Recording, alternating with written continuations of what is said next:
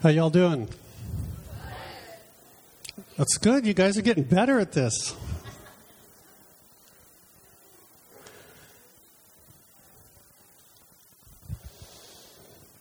Father, I thank you for today. I thank you for your promises, that you're clear in setting forth all of the things that are on your heart, and it's your desire to give us exceedingly abundantly beyond all we can ask or think. Holy Spirit, take the stuff I got to say today, land it in each person's heart in the place that they're walking with you. The understanding that they've got would be increased. You'd encourage where there isn't maybe a lot of encouragement. Holy Spirit, do what you do best. Make your people better. Amen. Recently, Hanny talked about sowing and reaping. It's been about a month now, but sowing and reaping. And I wanted to continue doing that, and at some point I'm going to. But I talked to God about it, and He said, You need to do first principles before you do sowing and reaping. So I asked God what first principles were. Now, an example of first principles is when you're learning mathematics, you start out with addition and subtraction.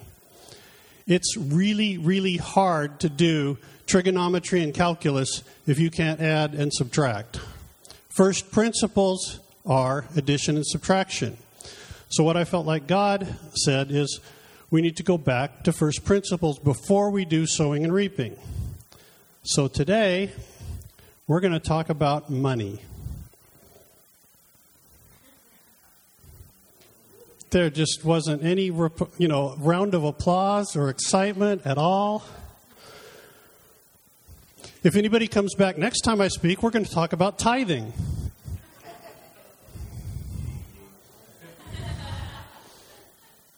Well we got one person that's going to help today.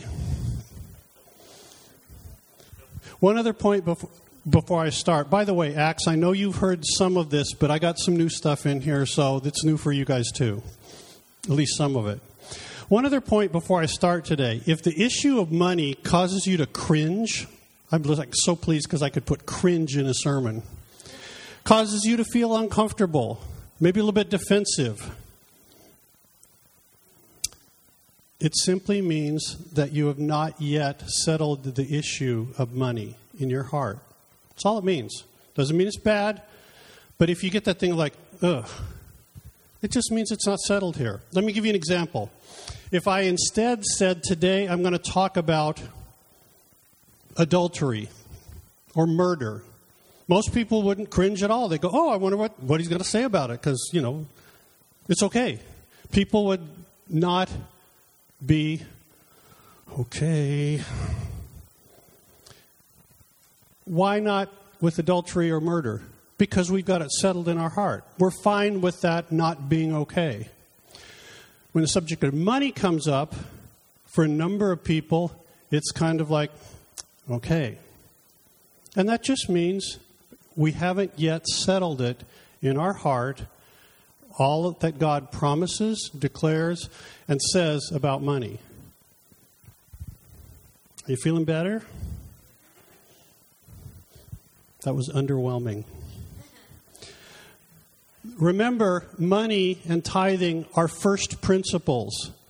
Sowing and reaping doesn't work well if we haven't figured out and come to the place where money gets settled in us.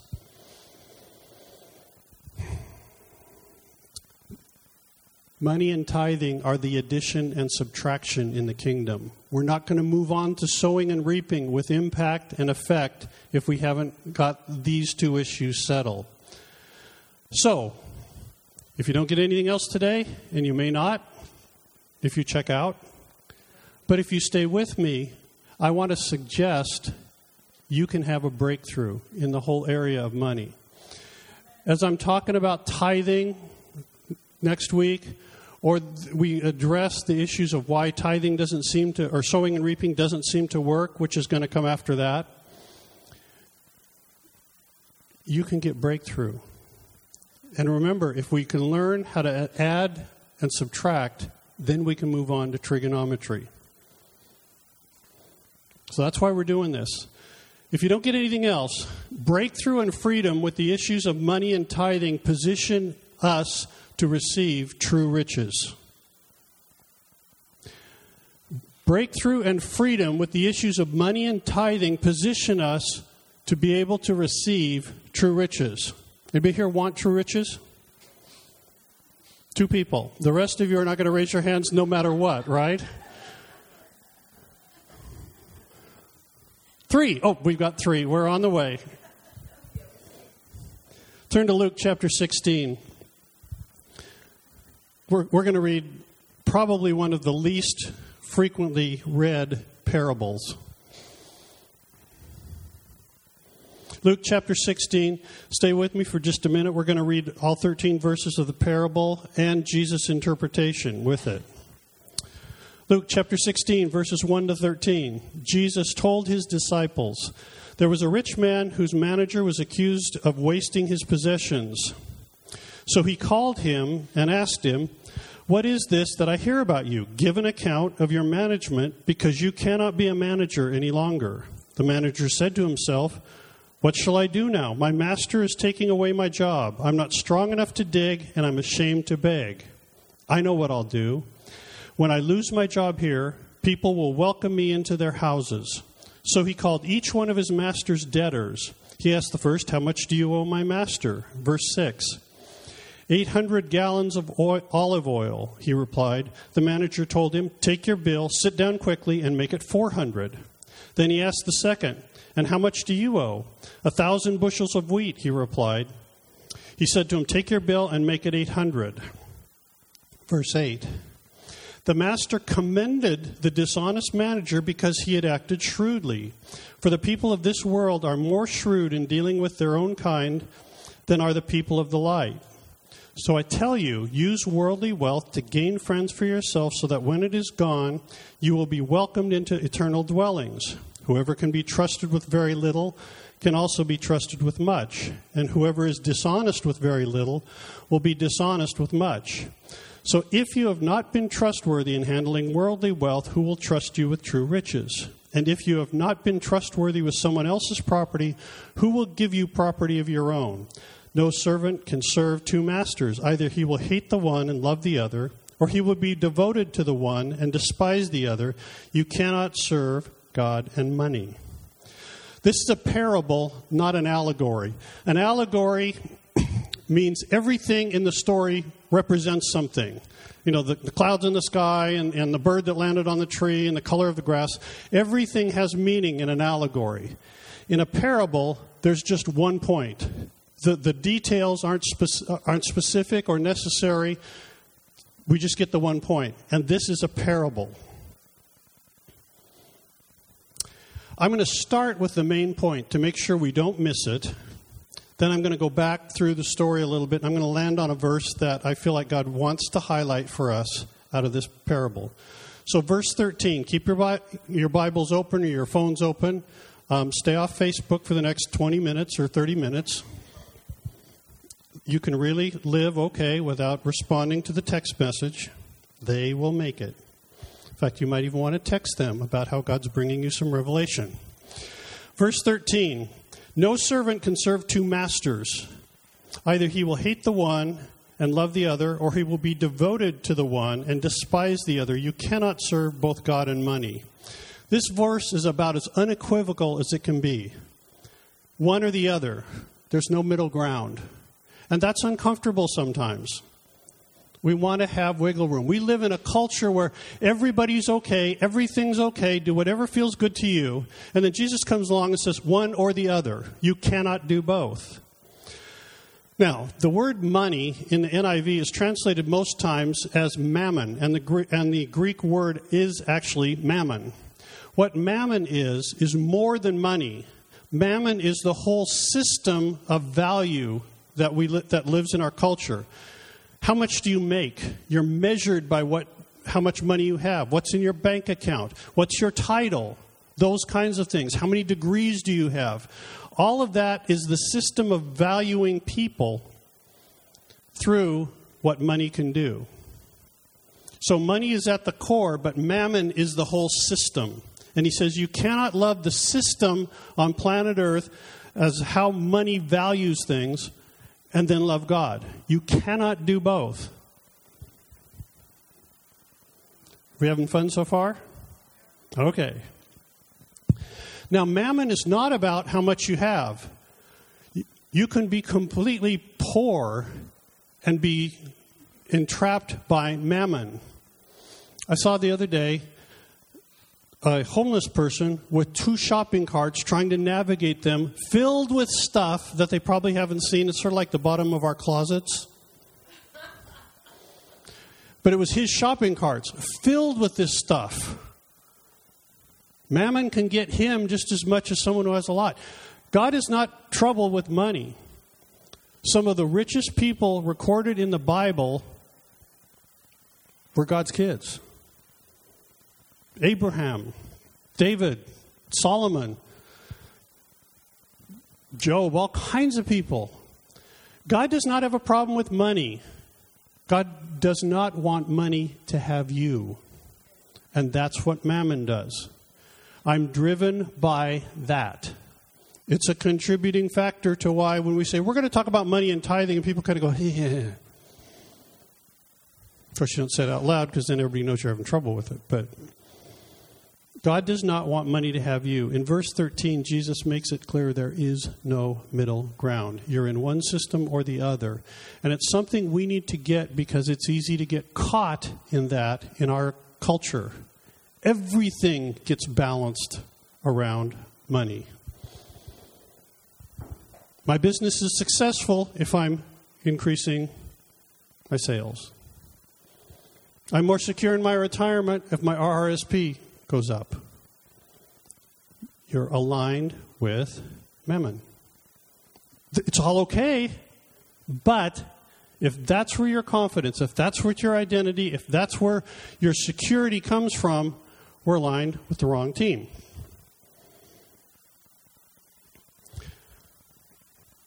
We will hate mammon and love God, or we will be devoted to mammon and despise God.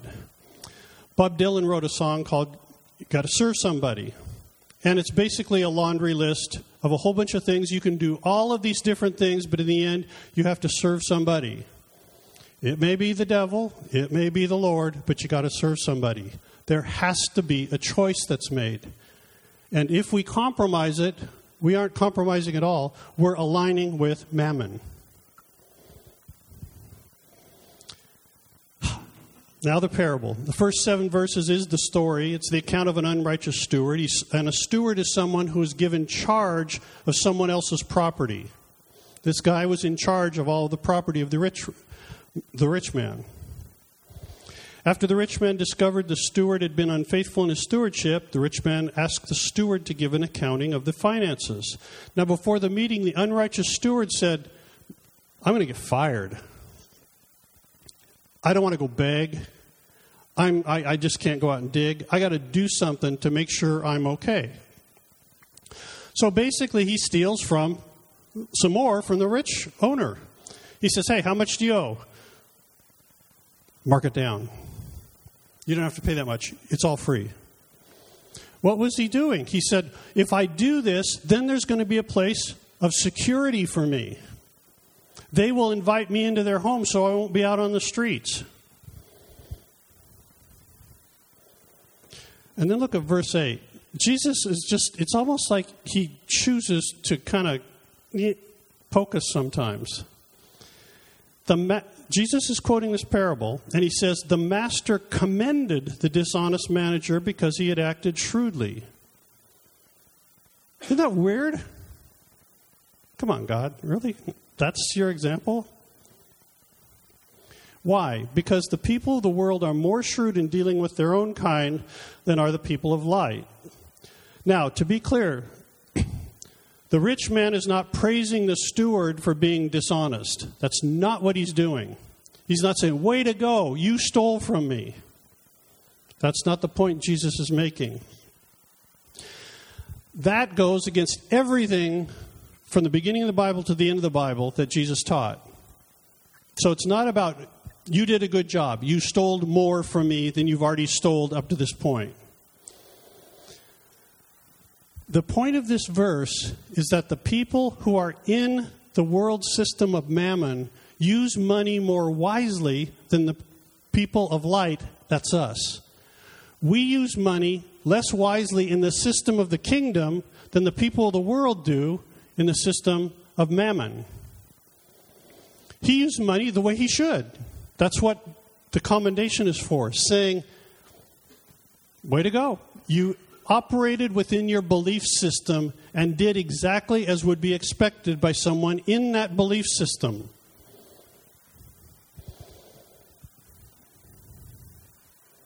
And then he says, the world is better at using money in their system than Christians are in our system. See, we've tended to look at money as being bad, but not bad enough that we don't want to still get it. The accumulation of stuff shouldn't do that, but not so much that we don't accumulate way more stuff than we're ever going to need. I'm just sorry, you, nobody needs 47 shirts. We don't. But we accumulate these things. Look, what Jesus is saying in verse 8 is not a compliment to us. It's a pointing of the finger that says, look at what they're doing is wiser than what we're doing. Because we're treating money less effectively in the kingdom than the world does in the world system.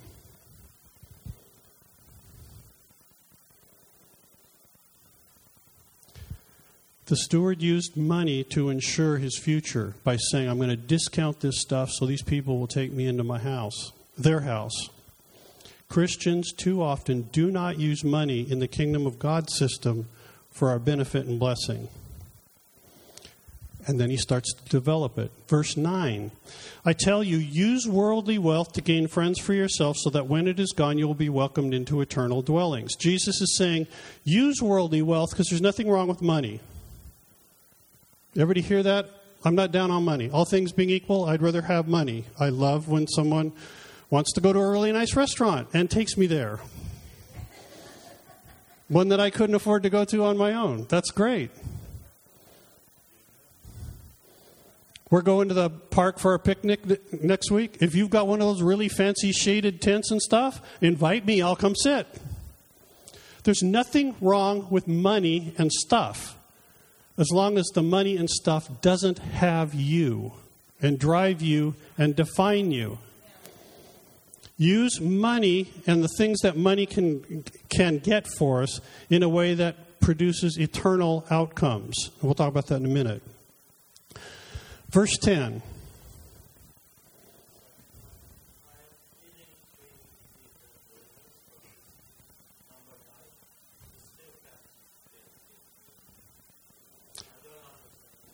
Okay, get the, excuse me, excuse me, get the recording or come and talk to me afterwards, okay?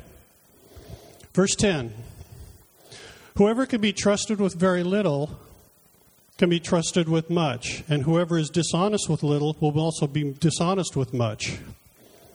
Now, what is the very little? Worldly wealth or money. Mammon says money Possessions and the like are the most important. God says money is the very little. It's not that it's not okay. Remember, we said addition and subtraction. Yes? Money is the addition and the subtraction in the kingdom. God says money is the very little. It's not wrong, it's not bad, it's just very little, low on the kingdom scale of significance. What we do with money is the basics of addition and subtraction. If we are not wise with money, we will not be given more. Now, how many people said they wanted more? Some of us. He says if we're not faithful with the little, we're not going to be given more. God says money is the very little. It's not wrong, it's not bad, it's just very little or low on the kingdom scale of significance. What we do with money matters.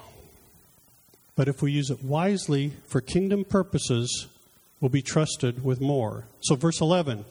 So, if you have not been given, I'm sorry, if you've not been trustworthy in handling worldly wealth, who will trust you with true riches? If worldly wealth is the addition and subtraction of the kingdom, and here's where I want us to get for the next couple minutes. If worldly wealth is the addition and subtraction of the kingdom, true riches are the trigonometry and calculus of the kingdom. Once we get the basics, then we're going to get more. We all said we wanted true riches. This is how we get it. We're faithful with the little. We're faithful with money. We're faithful with tithes. And that opens up the opportunity then for us to get true riches.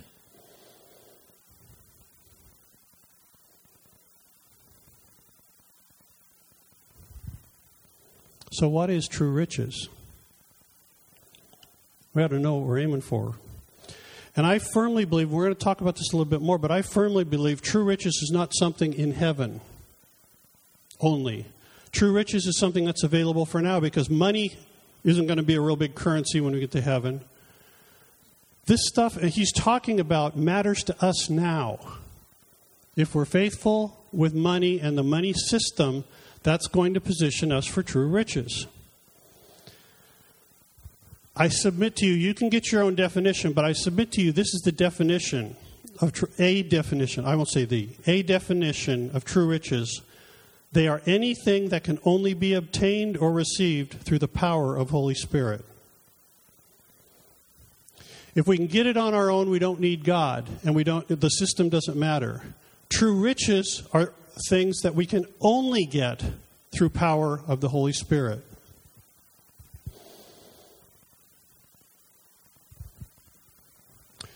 Ephesians talks about the riches of God's glory, part of true riches. God's wisdom and the riches of God's wisdom and knowledge in Romans. God's goodness and patience, also in Romans. God's grace in Ephesians. Getting that grace, God's wisdom and knowledge, is true riches. True riches includes the fruit of the Holy Spirit. The world system knows a kind of joy. God says true riches are joy unspeakable and full of glory. The world can find peace. God says, I will give you peace that you can't even understand. It'll go beyond your ability to understand. I went over to somebody's house the other day, was just sitting there, had been kind of busy. I was doing all kinds of stuff, just kind of sitting there. Person comes up to me and said, How do you carry so much peace? Well, it's a God thing because I'm not particularly feeling any significant peace. It's part of stepping into true riches.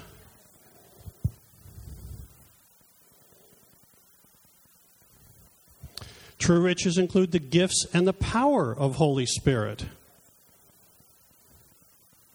The world system has elements of these, but it's God's true riches that takes gifts and power to an entirely different level. True riches bring the power to declare healing. True riches bring the power to declare healing. The world doesn't have a system like that. And yet, many of us have experienced either receiving healing because of the declaration, or we've been the ones declaring and seeing other people get healed. True riches brings the power to declare deliverance.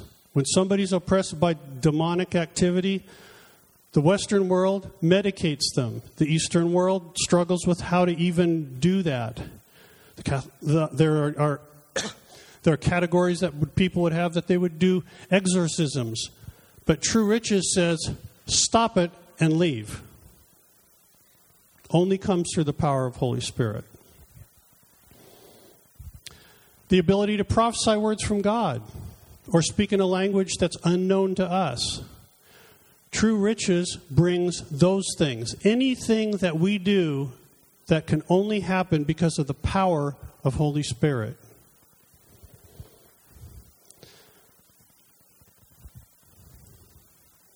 Money is nice to have,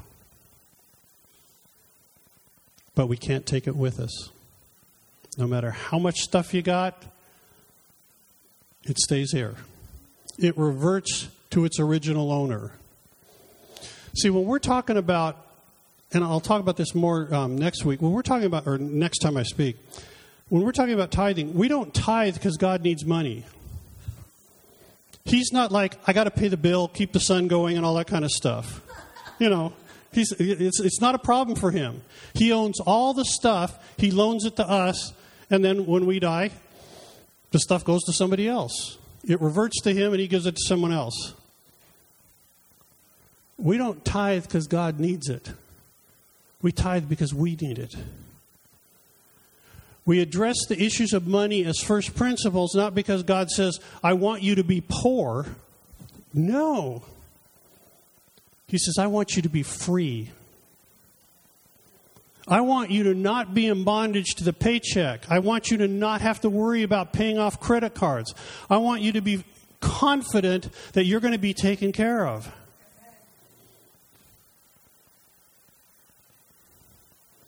I want when you look at your account online that you don't go, or depending on whether your retirement account went up or down. It's the starting place to qualify us for true riches. I am firmly convinced, and this is just my opinion, but I am firmly convinced God has blessed some of the, the times when I've given prophetic words to people that have changed things around in their life significantly. Not because I'm that great of a person, but because I've addressed the first principle of it's about God, not mammon. And that qualifies me for true riches. When I'm praying for people to get well, I'm a lot of times inside I'm going, "Oh, please God, come and do something."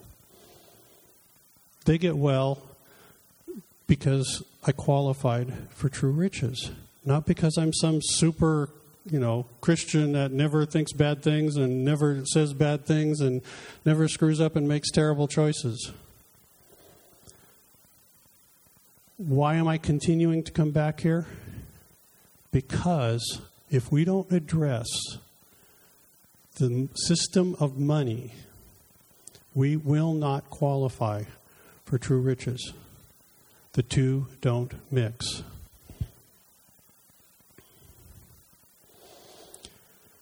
True riches has an eternal outcome that the world has no response for. Because part of true riches is being forgiven of our sins and coming into relationship with God for eternity. That's true riches. We get to see true riches here quite a bit recently. And there is no substitute in the world system for that. Somebody say amen. Is no one getting saved in your life? Are we doing the stuff right? About two or three times down from now, I'm going to talk about why sowing and reaping sometimes doesn't work for us the way we expect it to. But we aren't even qualified if we haven't addressed this fundamental issue because we want true riches, right? Why do we talk about money? Because we want true riches. Now, in the last couple of weeks, City River has enjoyed a small measure of true riches. Join in our service, I mean, just in our service, the last couple weeks, we've had true riches because people have accepted Jesus as their Lord and Savior in church. That's true riches. Just a taste of it. People have been healed of physical pain and disease in our church service. That's true riches. Couple of weeks ago, a woman was delivered from occultic demon possession in our church service. True riches. And that's just for a couple of hours on Sunday. It's happening during the week in cell groups and when people meet up and they send texts to other countries or whatever. But I tell you the truth. In a group this size where we haven't talk, talked about finances and money and tithing, we're only getting a taste of it. Because I'm pretty confident. I don't know. I don't see anybody. I don't know who tithes. I've been asked by the treasurer, Do you want to know? I go, No, I don't want to know. I treat everybody the same way. It doesn't matter how much you give. But on average, in North America, and I don't believe this is an average church, but in average, in North America, the giving is 1.9%, not 10. So there's a high likelihood that some people here haven't been tithing. No condemnation. No condemnation, right? You remember that from Corinthians? There is therefore now no condemnation for those who are in Christ Jesus. This isn't about give or feel bad. This is about positioning ourselves for true riches. Somebody say amen or help us or something. This is about positioning to be able to see the kingdom come in ways we've never seen it. And I, I, I want to tell our community a truth. We've only touched the surface of true riches in this community. Now, there's a, there's a number of churches in this city, a number of churches that have gone years without somebody getting saved in their church. I'm so happy I'm not a part of that community. Not because they're not good people, I just want true riches. That healing is normative. It doesn't happen for everybody all the time, but healing is normative here. We pray for healing and people get healed. Not everybody, not all the time, because we've got a piece of it. But I want to suggest we're going towards a more normative community of true riches. People who are living with joy instead of depression. People who are living with an optimistic outlook of the future instead of dread. People who are living in a close relationship with God instead of one that's far away. People who are declaring the power of God instead of the power of the enemy. But we've got to get first principles.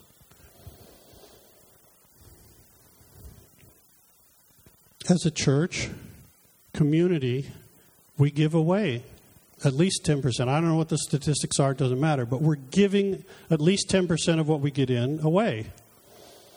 We're supporting missionaries and we're supporting, you know, radio programs and, and all this kind of stuff around the world because we as a church have to do that as well. So when your tithing and offering is given, one at least a tenth of that is going out because we have to do the same thing because we as a community want to qualify for true riches. Amen.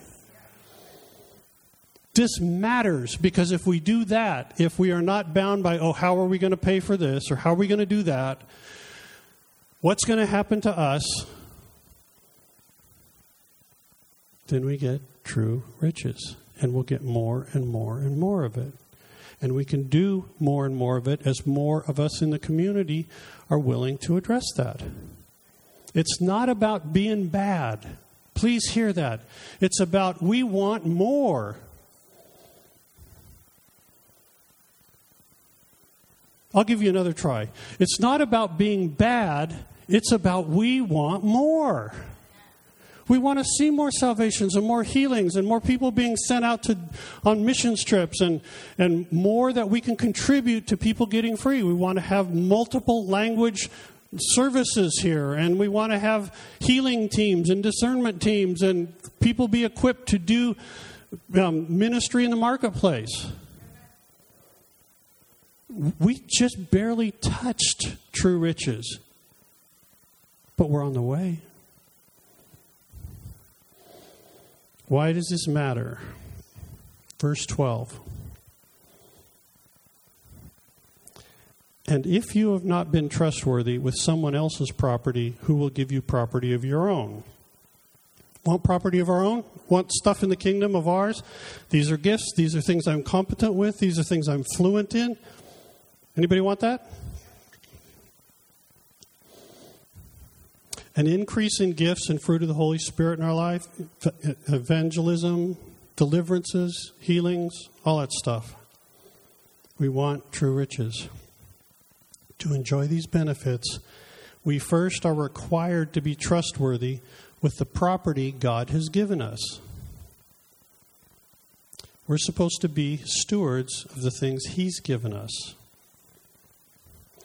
So the obvious question arises what is the property God has given us? Which leads me to the next time I'm going to talk. That topic is tithing. Leviticus 27:30 says, "The tithe belongs to the Lord." Now some of you immediately are going to say, "Oh, that's under the law." No, no it isn't. Tithing was instituted about 400 years before the law. The law validated tithing. Jesus in Matthew 23 validated tithing as a component of walking with God. And several of the church fathers talked about tithing. Augustine was, in particular, when Augustine was, was writing and doing uh, what he was doing in terms of leadership in the church as a church father, he wrote that the church was in disrepair because the church had disregarded the tithe that the earlier fathers had walked in.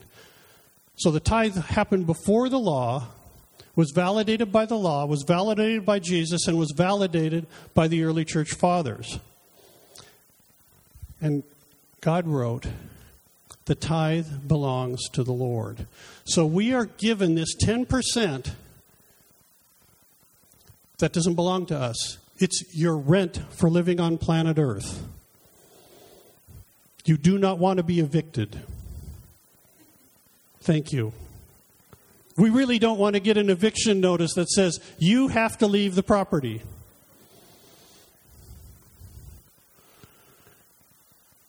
That's what God is looking at. Are we faithful with His property that He's given to us? If we're trustworthy with the tithe, we will be given something of our own. Try, tithes are the trustworthy test. To get something from our own, but enables us to move from very little to very much.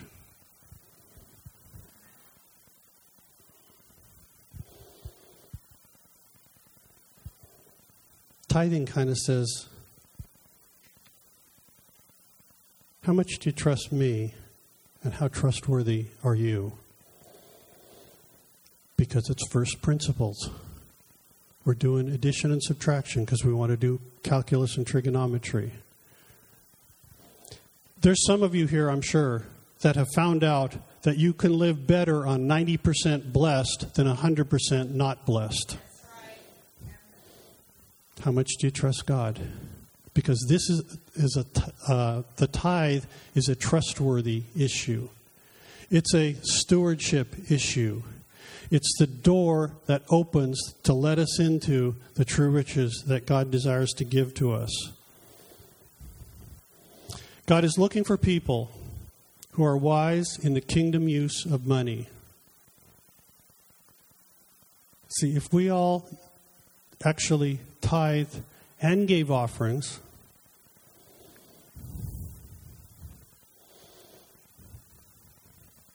God says, I'm going to give you stuff you never thought you could get.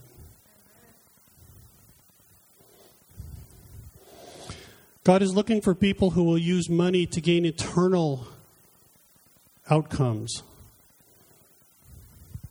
I'm faithful with the tithe, so then when I talk to somebody about Jesus, their heart's opened and they receive Jesus. And I get an eternal return on that.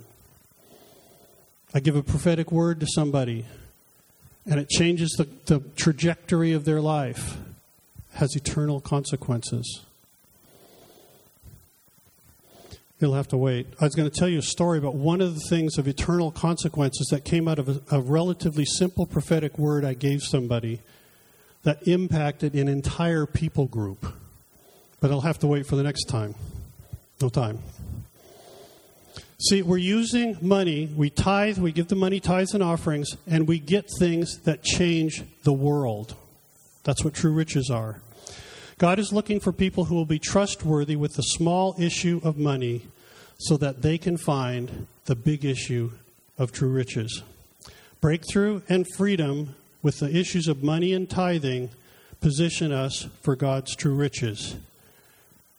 And City River, we are looking for true riches. Bow your, bow your, stand up. I'll get you out by one. Put it your hands. Receiving.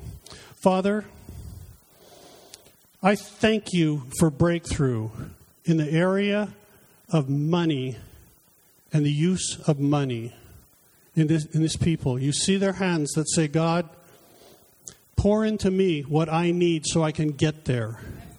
Father, I ask that there would be breakthroughs in thinking about who do we actually trust.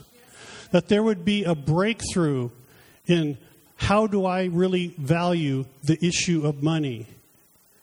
And do I matter because of money, or does money matter to define me?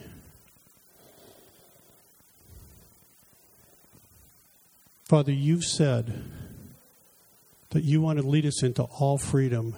And I ask that each person whose hands are out today would receive from you a blessing of grace and insight and wisdom to know any potential entrapment of the world system of mammon and the power of their words to break that off and step into the confidence that you are going to take care of each one of us.